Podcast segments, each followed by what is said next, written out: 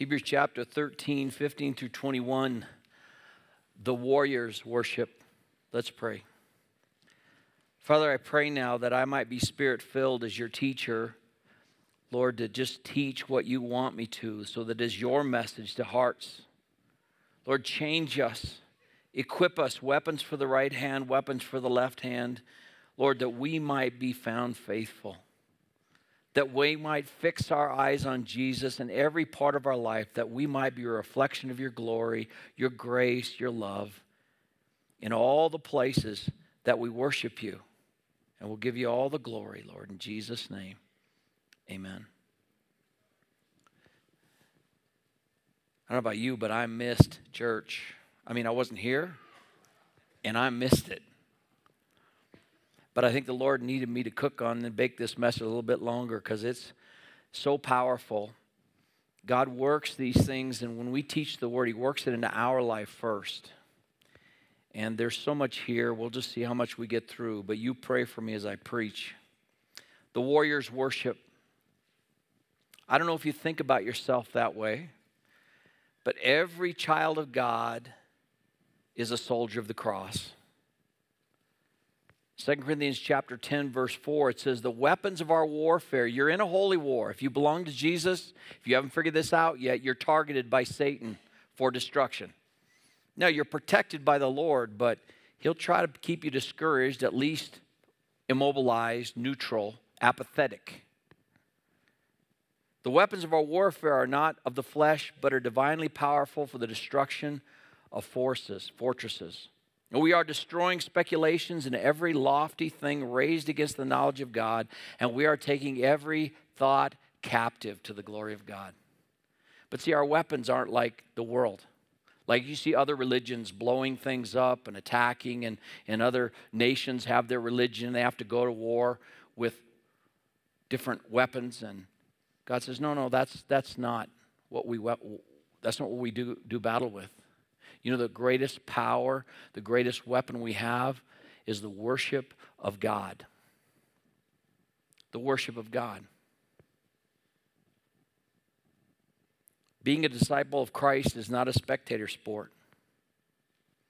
If you hear a challenge about what we're going to talk about today, about the need for prayer in our life, the need for praise and worship and testimony and song, and the need to share and minister to one another in the body. The responsibility we have and the opportunity we have. What thoughts does that bring to your mind? Oh, another thing on prayer. Well, I'll feel guilty today because I know I don't pray enough. Oh, I, I suppose I should be giving more. When we talk about these things, these these weapons that God has given us in our hand for the war that we have in front of us for success, that every one of us might hear, Well done, faithful servant. If it just brings to your thoughts guilt, oh, I guess I should do that more, or even apathy, here we go again, then maybe you're not a disciple. Because these things are not things that are duties for the warrior. These are weapons, these are necessary almost every day the staff meets and prays in this church. It is not because, well, we're the staff, we're being prayed, we should, paid, we should pray. No, no. It's because the burdens that face us, the burdens that face you, are heavy on our hearts, and we anticipate God has an answer. And so we go to prayer with joy, knowing that God has the answer, God has the guidance, God has the power, God has the provision, God has the protection and the way through. We love to pray. Sometimes I read about people that say you've got to work and sweat in prayer. And then they look at Jesus because he sweat, as it were, great drops of blood in the Garden of Eden. Well, that's because of the burden that was on him. Your sin, my sin, the sin of the whole world was laid upon him, and what it was facing was separation from the Father because of our sin. It wasn't that he said, Well, let me work really hard and pray and sweat. Worship is something we anticipate. I hope you didn't come to church because, well, you know, Sunday. Because I anticipate my time with you when you come on Sunday and we get to sing together. with all of our heart and lift up our voice. But it's a focus for a warrior. A warrior has to be focused. 1 Timothy 2 4 says, No soldier in active service. Who is that? That's anybody. Anybody that belongs to Jesus Christ. No soldier in active service entangles himself in the affairs of everyday life so that he may please the one who enlisted him as a soldier. What does that mean? You can't focus on your job? No, no. The Bible also says, Ecclesiastes 9:10, whatever you have in your hand, do it heartily as unto the Lord. Wherever God has placed you, you work at that as worship because all of our lives are worship.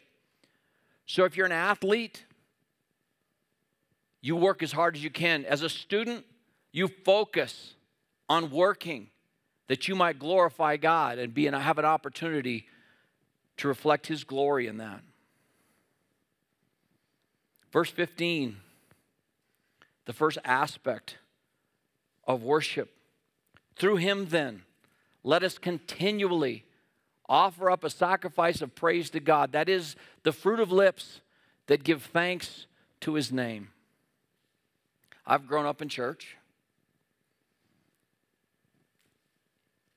And I just thought worship was the first three songs and the one after the, before the uh, announcements and then the offering, and then we preached. Somebody would preach.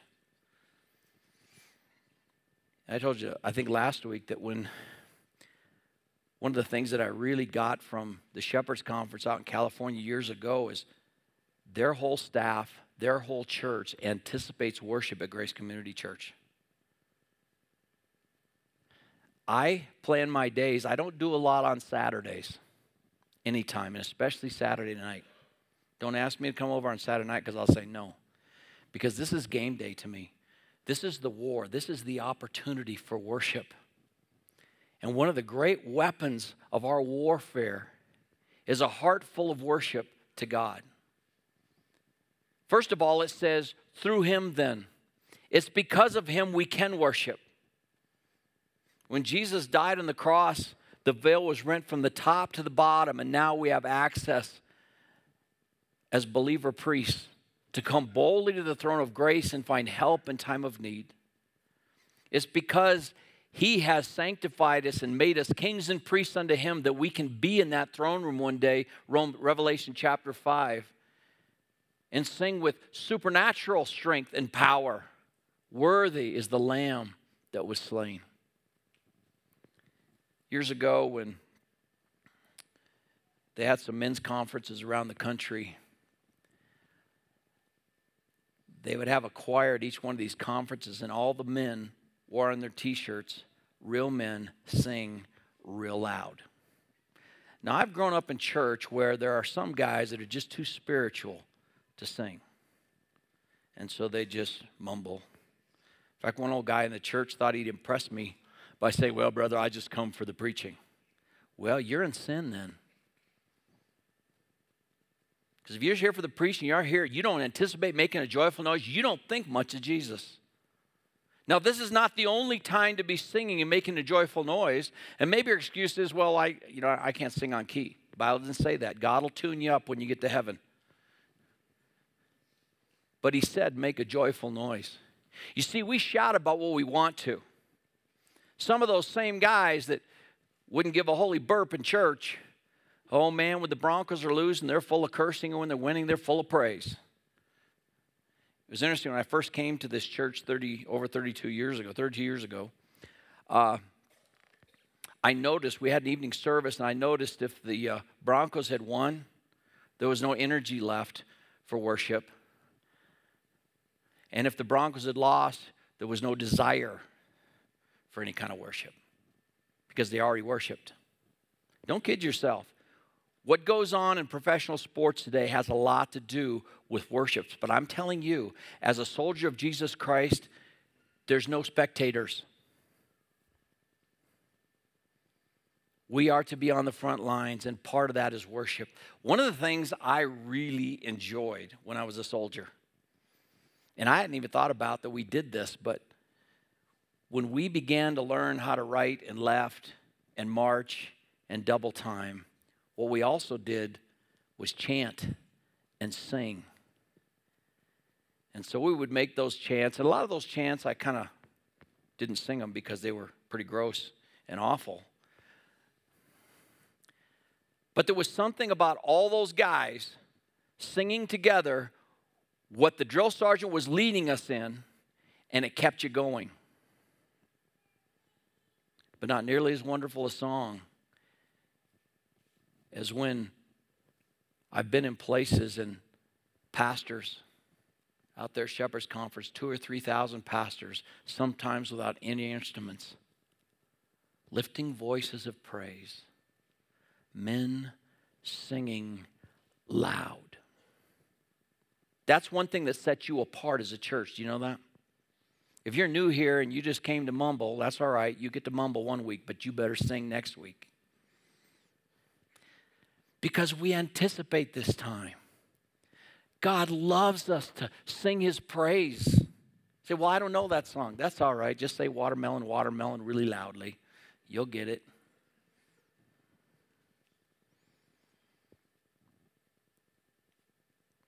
We're going to sing one of my favorite songs at the end Yahweh, Yahweh, we love to shout your name, O Lord. He says, though, continually, it's not just church. People have told me over the years, man, your church sings loud. That's a reason for that. Almost every service, Jason will take a time where the instruments go down and we just hear you sing because that's what God loves. A voice that comes from your heart.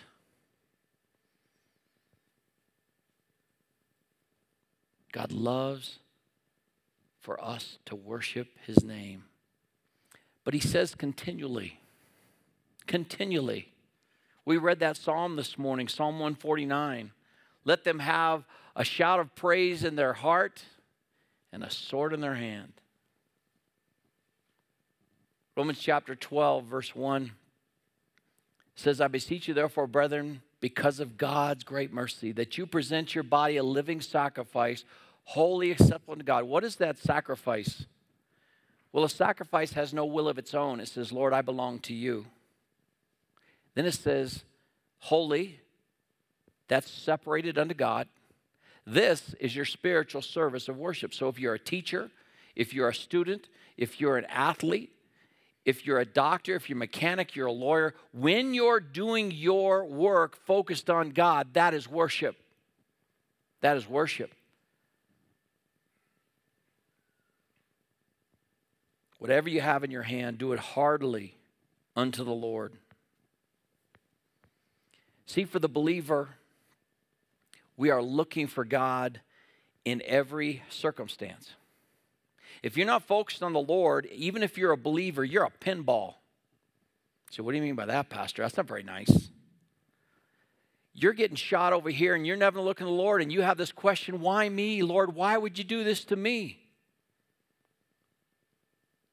Because you're not looking at the Lord, and every once in a while you sink in a oh, hole and you say, Oh, this is nice. I'm getting point. Pew, then you're off again, right? Bouncing around till you go down the slot. Because you're not following the Lord. You're just kind of letting life happen.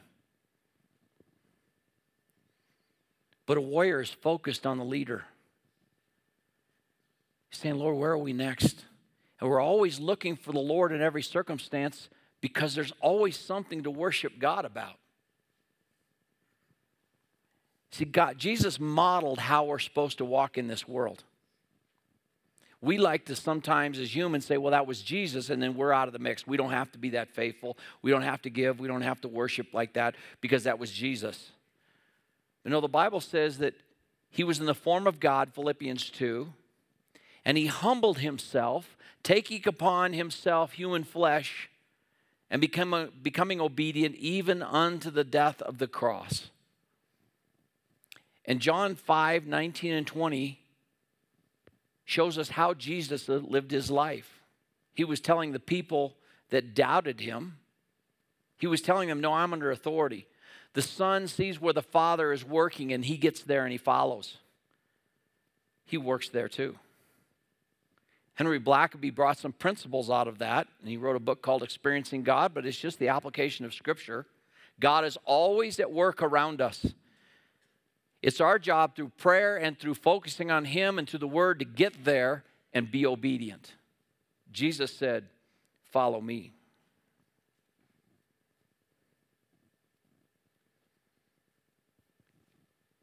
It says what this praise is it's the giving of thanks.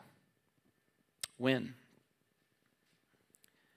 1 Thessalonians 5:18 says, "In everything give thanks." That means in good times, we sang about that, in bad times, we give thanks. See, the difference is giving thanks is not the same as a reaction to your emotion. When you were in the world, when you were lost, when you were separated from Christ, you had times of elation. And so you could be thankful for those. But as a believer, your emotion no longer rules. The Holy Spirit rules your heart. Now you have the opportunity to make decisions to honor God. And He says, even if it's a trial, you start and you say, God, I thank you that you sit on the throne, that you're sovereign, that you understand what's going on. And Lord, my ears are open. I tell people going through really difficult times, if you will listen, you will hear God speak during this time more clearly than you've ever spoken. Now, the challenge for you is will you obey Him? Now, the protection is if you've listened to the Word of God and your pastor keeps saying, Get God's Word in your heart, memorize Scripture, you'll give the Holy Spirit something to use. When you're going through the trial, the first thing he may bring to your mind is in everything give thanks. And you don't feel thankful and you don't know even what to say, and you say, Lord, I give you thanks. And you know what the Lord does? Then He leads you to the next scripture that He wants you. He takes the salve of His word and He puts it on that hurt. And many times He has to pick you up and carry you through that trial. But it's as you listen to Him and you follow Him and you give thanks in everything. It's a discipline. It's a discipline that comes to the Word of God. When, when Paul talked about himself in the first in the very beginning of the doctrine that he taught about salvation in Romans Romans chapter 1 verse 5 he talked about that God had called him to be an apostle to bring the discipline of the gospel to the Gentiles to be a disciple, to come under God's authority.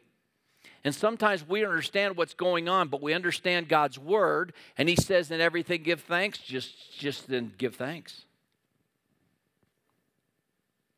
Secondly, He says, and do not neglect doing good and sharing, for which such sacrifice God is pleased. That's another kind of offering, isn't it? We have the offering of our lips, of songs, and of testimonies. And, and I, I, want to, I don't want to miss this. Listen, your testimonies are so important. You know, that's why I live for my small group. Because I anticipate getting there and hearing what God is doing in people's lives. And the things that we've been praying for and how He's answered, how He's led, how He's provided, how He is protecting. Doug Wookie and I were at a wedding many years ago, and everybody we thought was Christian there. And the father of bride was sitting at our table the next morning when they're having the big breakfast and we're going to open presents. And they all went to a Baptist church. And so Doug and I were sitting there. And Doug and I both loved your testimony. So I said, Well, hey, man, tell me your testimony. My what? You know, your testimony. What do you mean? You know, how you came to know Christ, that story, how God worked in your life or reached down and grabbed you and you were lost and now you're saved. You were blind, now you see. Well, I, uh, my mom and dad grew up in this church, and I was in this church, and so here I am. Oh, well, pass the eggs. I looked at Doug. How can you be a Christian when you don't have a story about how God saved you out of darkness? How can, be a, uh, how can you be a Christian and not have something God is doing in your life every single day? There's opportunity to praise Him and looking for opportunities that pretty soon that's your identity. Oh, that's that God person. They're always thanking God. They're always doing this. And every time we get together, we want to hear, what's God doing in your life? Because it's about God, not you. It's the sacrifice of praise, recognizing all of God's blessing. But then there's sharing, and, and, and that's the sacrifice when we're, we're praising because we're taking a risk. When you plant your flag, you're taking a risk at this offering that people aren't going to like you. The same thing with sharing. That's ministry to one another. And you know what? There's always needs, isn't there? There's always needs. And sometimes we think, yeah, but if I just minister to everybody that he's ministering, I won't have anything left for me. Mm-hmm. And that's why you're sitting on the lid. You know, that's why we operate this way in this church. When there's a need, whether it's an, an opportunity like Charlie had the other day, he said, I've been praying for this ministry for, for years, and boom, now it's here. And, and I think I need about this much. And we had a decision to make. We could have just written a check out of the treasury. But elders, we said, no, no, no. We want you to find joy in this also. We want you to be praising the Lord for what He's doing also. So Charlie told Sam, Well, I think it's about $2,500, but we didn't tell you on purpose. Because we do not want to manipulate anybody. We want God. We know, we are convinced that God can speak to you as clear as He speaks to us. We're not one up on that deal there. If you know the Lord, He can tell you what to do too. George Mueller, the great the great preacher that had a missionary and a, a, mission for, for orphans in England had a statement. He didn't tell anybody else what his needs were, he just told God. I know in ministry there's a lot of people know how to work, folks. I think that's wicked. I think it's wicked. So we just tell you here's an opportunity, you pray about it, and you give what God tells you to. That's exactly what the Bible says in 2 Corinthians chapter 9. You pray and let each one gives as God prospers. As God tells you what to give, you just give that. Guess what? God said the need wasn't 2,500, it was 3,000. So that's what he brought in. And see, that way the glory doesn't go to you. I, I get a little frustrated sometimes when I go to denominational meetings because they say, well, we got to get more money out of people. Baptisms are way down. If we could just get some more money, that just rubs me the wrong way. Our focus is not to be on people. We never look at you and say, well, if our people would give more, we could do more. Mm-mm. Our focus is to be the Lord. And sometimes He uses finances to open and shut the door, but that's God. That's the Lord. And the reason we share it that way, you pray about this because we want you to be a part of what God's doing. But God can tell you how much to give. And if He tells you you don't give, you're not in trouble with us, you're in trouble with Him. He knows how to flatten your tires, to blow up your furnace, make your water heater go bad. Because if you're a believer, you go, oh man, that's exactly what He told me to give. Okay, Lord, I'm listening next time, right? He does that because He loves us, He draws us close. He, I told you, son and you thought this was important. Poof, I can just I can just knock that hot water heater, your transmission. That's all mine. Or you could be obedient. But see, that's not our job. Our job as pastors, as leaders, is to just share the opportunity. And what happens is you'll begin to get sensitive in a positive way about God sized opportunities. Somebody comes in and says, We got this huge opportunity, we got this huge problem. Well, let's pray. Let's see if God has assigned this or not. There's all kinds of assignments out there. If this is our assignment, it'll probably be more than we can afford. And then God will have to step in and do something amazing that leads us back to singing and sharing testimonies again. You see, because God sized opportunities are when you God tells you to give something, you say, Lord, I don't know if I can afford it. 2 Corinthians 9 7 says, Each one must do as he has purpose in his heart. So God lays it on your heart, and then not grudgingly or because you have to, but because God loves, get this, a hilarious giver. What is that? That's a person that's grown to the place that just loves to give. Don't know too many people like that. I do know a few. And they blow my mind. And I just think, wow. Lord Jesus, I want to be like that guy. Many times He gifts people in the area of giving that way to do exactly that to the rest of the body until we all grow up to the measure of the stature of Christ in giving and ministering and sharing. Let each one do in his heart, not grudgingly or under compulsion. Listen to this. And God is able to make all grace abound to you, so that always having all sufficiency in everything. See, that's God's promise. He always has all sufficiency in everything. You may have an abundance for every good deed. In other words, you can't outgive the Lord. As it is written, He scattered abroad, He gave to the poor, His righteousness endures forever. Now, He who supplies seed to the sower and bread for food, will supply and multiply your seed for sowing and increase the harvest of your righteousness. He didn't say your bank account. Why? Because God wants your faith to grow. He may increase your bank account, but He doesn't want your focus to be that. He wants it to be, Lord, you give me an order, I'm your slave, I'm out the door.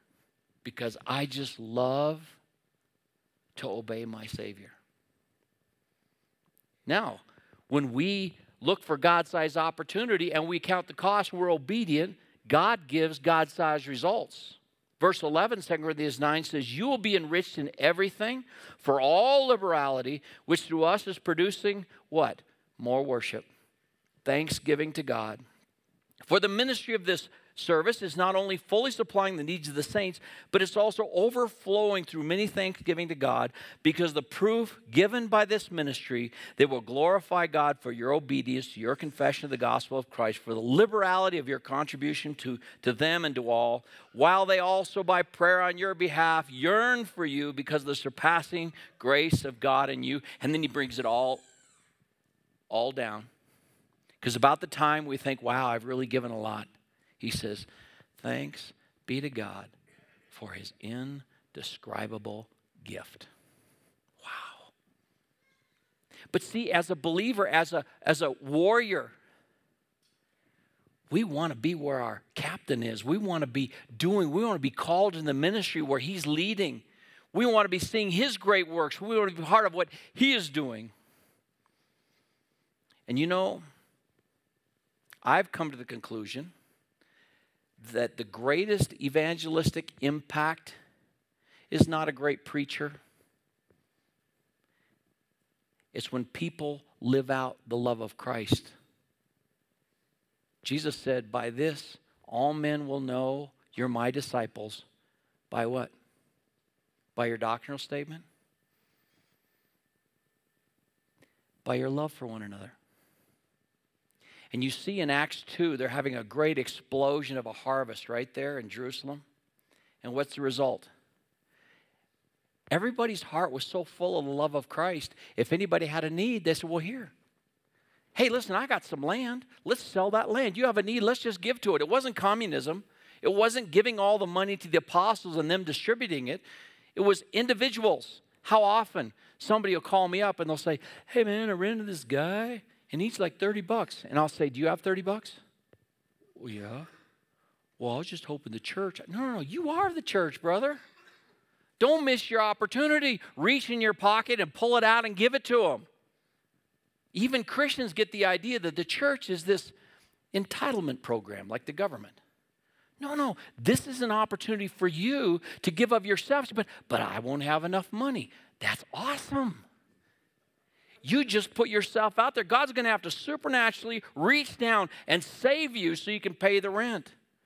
But what's going to happen when He does that? You're going to, hey, hey, Wookie, Wookie, come here. I got a story for you today, right? Today, Doug, I got the story. When Christy and I were going to Bible college, I was thinking going in, if I'm going to go be a pastor, and I was just thinking youth pastor. I wasn't thinking I'd ever be a pastor because I didn't think anybody would ever listen to me. And you people keep showing up. But I figured I'll have to learn something about faith. Christian and I learned more about faith, and it all happened outside the classroom. All of it.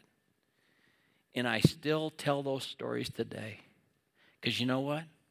That was God caring about me and my family personally. Because sometimes God is so big, we think, well, I didn't probably use my money all the right way anyway, so I'll have to take care of myself. I'm not going to tithe this week. I'm not going to give to that need I saw over there because I kind of messed up anyway.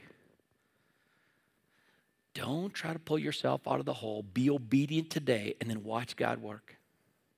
God brings the results and it's going to be result in more worship to God.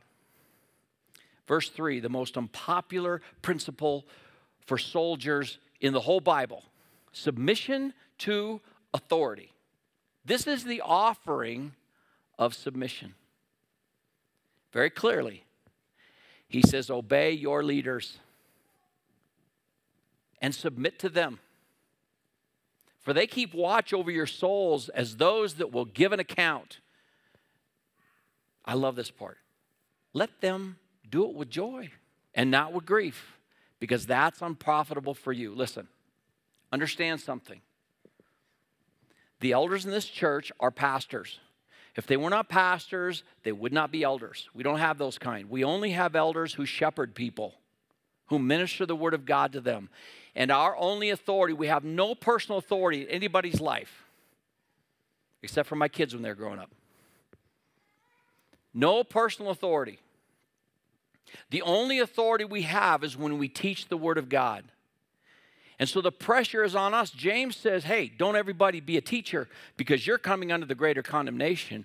And Paul told Timothy, Timothy, study to show yourself approved unto God, a workman that needeth not to be ashamed, rightly dividing, cutting it straight. So when you give the word of God, it's just the word of God. That the flock might be fed every week. You are this tremendous, amazing, accountable burden I have. And sometimes I'll get to Saturday night and I feel a little bit like John Bunyan on Saturday night and on Monday morning. Lord, I'd rather do anything else but this. But when I'm preaching, I know that's where God wants me to be. Because it is a burden, and you are an amazing accountability. And I want to make sure that what I'm giving you is from God's word. That's my responsibility. That's our responsibility as teachers. Now, what you do with it, will cause either joy in our life or grief, or grief in your life or joy. That's why I counsel the way I do. See, people come to me and say, it's going to take a long time. No, it won't. Don't lie. We'll get down to the point. And then what I'm going to do is I'm going to give you the Word of God. For those of you that struggle in your marriage, the problem is not you haven't had good enough counseling or an example. The problem is you don't really fear God's word. Because the Bible says to husbands in 1 Peter, if you neglect your leadership and you don't honor your wife, I'm not listening to your prayers. Wow. Have had couples over the years and they're having trouble, and I tell them, Well, we're going to sit down, we're going to talk. What are we going to talk about? We're going to talk about the vows that you took before God. Now, some people like my sermons for marriages, a lot of people don't. They're always short. A lot of people say, Beautiful sermon. I said, You meant it was short. I did my son Ben's wedding in Colorado. My dad came up afterwards. Kind of short, wasn't it? I said, Dad, you listened, didn't you? Because I go to Ephesians chapter 5, beginning of verse 18. And then we talk about wives, you submit to your husband like he's Jesus. We know he's not Jesus. That's why you're going to need 18 to be filled with the Spirit. Then it says, Husbands, you love your wife as much as Christ loved the church. Are you doing that? No, then get busy. But she has nothing to do with she, it's you and God, your responsibility. End of counseling. You know, well, that's kind of abrupt. Listen, if you're a soldier, if you belong to Jesus Christ, that's all you need. The Holy Spirit's my counselor. And if I just begin to develop a bad attitude, you think he doesn't show up and say, You're going to treat her like what? No. Why? Because the Word of God is sharper than a two edged sword, dividing asunder both soul and spirit, joint and marrow. To the believer, it's real, it's food, it's instruction. There's no opportunity. We love Him. His words are true. They protect, they give us strength. But the joy, the great joy of the ministry, people have said to me over the years, you know, I don't know how you've done it, Pastor. 30 years in one church. And those of you who have been here a long time, you know we've had different struggles, haven't we? And I remember Jeff Brown's encouraging my heart by saying, Now, Pastor, you need to understand something. When people leave the church, they don't hate us, they just hate you. Thank you, Jeff. it's true. But I don't remember that. Oh, I know stuff happened, but that's not my focus. When I talk about the history of our church as I've known it, what I remember is the people that have come to Christ and the families that God has brought together, the marriages that He's healed, those that have gone off into ministry. That's what I remember. Because I understand it's football. You don't play football with a guy kicked, getting kicked in the shin once in a while or getting some cleat marks. It's war. You expect there's going to be some wounds, but the joy. John MacArthur said this it's how pastors keep going. When we do not have a loving, obedient spirit, God is displeased. Our leaders are grieved, and we lose our joy as well. Paul's joy in faithful believers was always related to their joy. He said, rejoicing in the same way, share your joy with me. You will never find a truly happy pastor apart from a happy congregation, or a happy congregation apart from a happy pastor. I want you to know I'm a happy pastor. When I brag about our church, it's not about the building, it's about this flock. We have seen so many hurting people come to this flock. And I watch them. I have nothing to, I just watch them like wilted flowers. All of a sudden, they start getting some, some nourishment and they blossom and they grow. And I say, oh, what an amazing congregation this is. What an amazing flock of God's people because you love the Lord.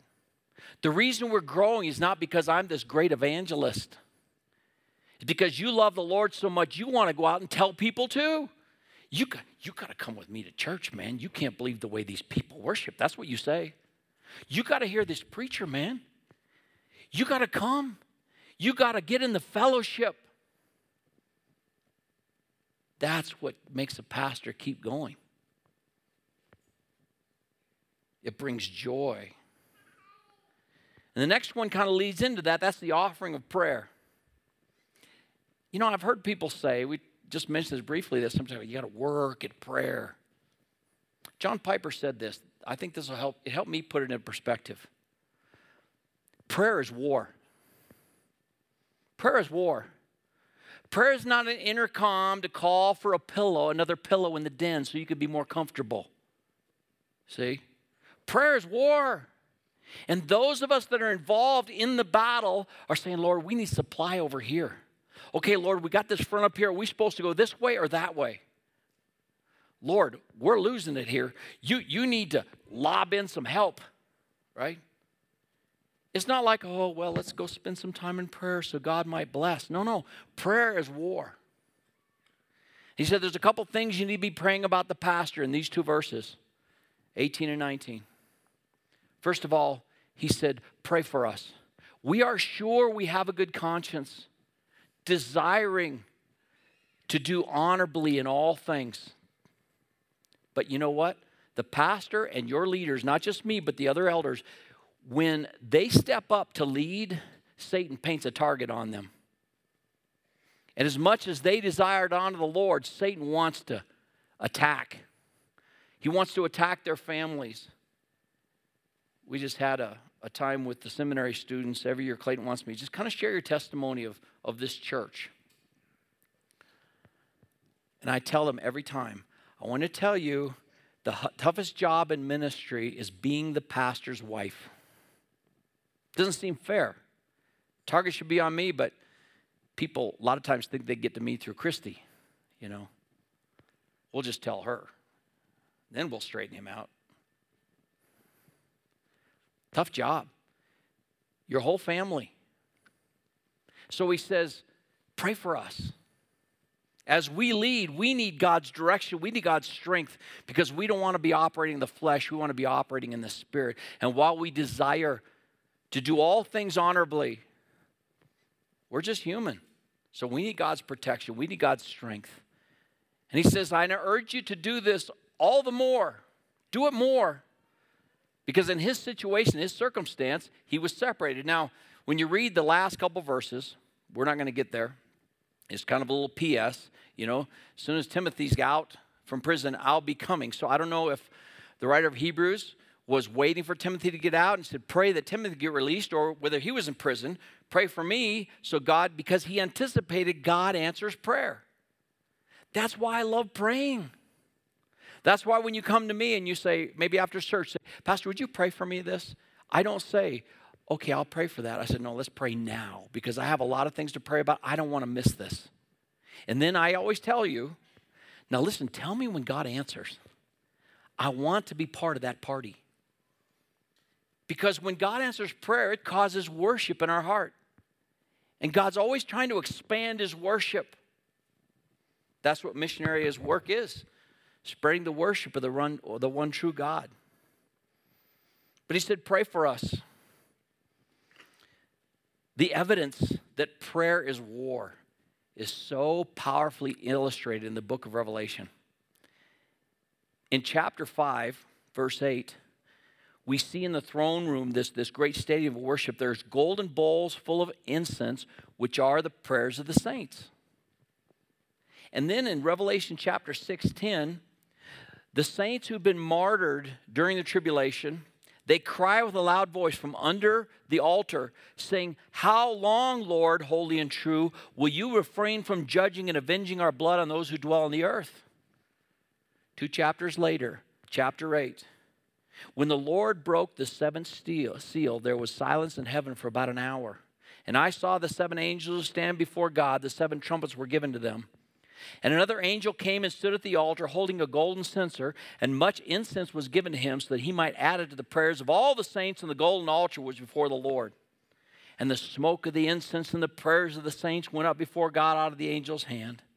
And the angel took the censer, filled it with the fire of the altar, and threw it to the earth. And there followed peals of thunder and sounds and flash of lightning and an earthquake. And the seven angels who had the seven trumpets prepared to sound them. The first sounded that came hail and fire mixed with blood, and they were thrown to the earth, and a third of the earth was burned up, and a third of the trees were burned up, and all the green grass was burned up. The second angel sounded something like a great mountain burning with fire was thrown into the sea, and a third of the sea became blood. And a third of the creatures were in the sea had life died, and a third of the ships were destroyed. The third angel sounded, a great star fell from heaven, burning like a torch, and it fell on a third part of the rivers. The name of the star is wormwood third of the waters became wormwood, and many of the men died of the waters because they were bitter. That's war. As you pray for God's glory to come, for his kingdom to come, Jesus said, You pray, thy will, thy kingdom come, thy will be done. God, glorify your name. Powerful, powerful prayer. But prayer is war, and we need to be involved. And then the last offering of worship, verses 20 and 21, is the worship of rest. say, well, Pastor, all this activity of sharing and praying and, and praising and giving, how can rest be worship?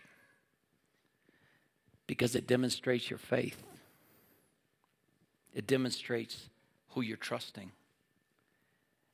I love this part. Now, the God of peace, what did he do? He made peace at the cross for you through the death of his son. The God of peace, who brought up from the dead that great shepherd of the sheep. You see, all of the sins of all the world were laid upon our Savior. And he conquered death and sin. Now, the God of peace, who brought up from the dead the great shepherd of the sheep, even Jesus our Lord, equip you in every good thing to do his will, working in you that which is pleasing in his sight, through Jesus Christ. To him be the power and the glory forever and ever and ever. Amen. See, about the time you come to a challenge and you think, I just don't have the strength, I don't have the power, I don't have the wisdom. But you pray and you know it's God's assignment, then realize it's God's gifting, it's God's power. And about the time you run out of your own fleshly ability, that's when God will show up. And pretty soon we will learn to just walk in the power of the Holy Spirit. Walk in the power of the Spirit.